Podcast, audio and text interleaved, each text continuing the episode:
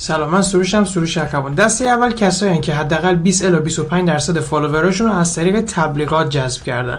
دسته دوم کسایی که تا پیش از این اتفاقات ورودی قابل توجهی نسبت به همکارا و رقباشون از اکسپلور داشتن. و دسته سوم کسایی که به نوعی با پست استوری تو لفافه ضمنی هر طوری جناح سیاسیشون رو مشخص کردن، مخصوصا کسایی که راست رو انتخاب کردن. حالا چرا این اتفاقات باعث میشه که شما فعلا کمپین فروش نذاری؟ به یک دلیل، به خاطر اینکه شما اگر این کار این کارا رو انجام دادی مخاطب عام داری و مخاطب عام صد درصد جناح سیاسیشو مشخص کرده، چه چپ باشه چه راست. زمانی که شما کمپین میذاری حتما شروع میکنن و یه سری صحبت‌ها برات انجام میدن که احتمال زیاد هم خیلیشون قرار راستی باشن.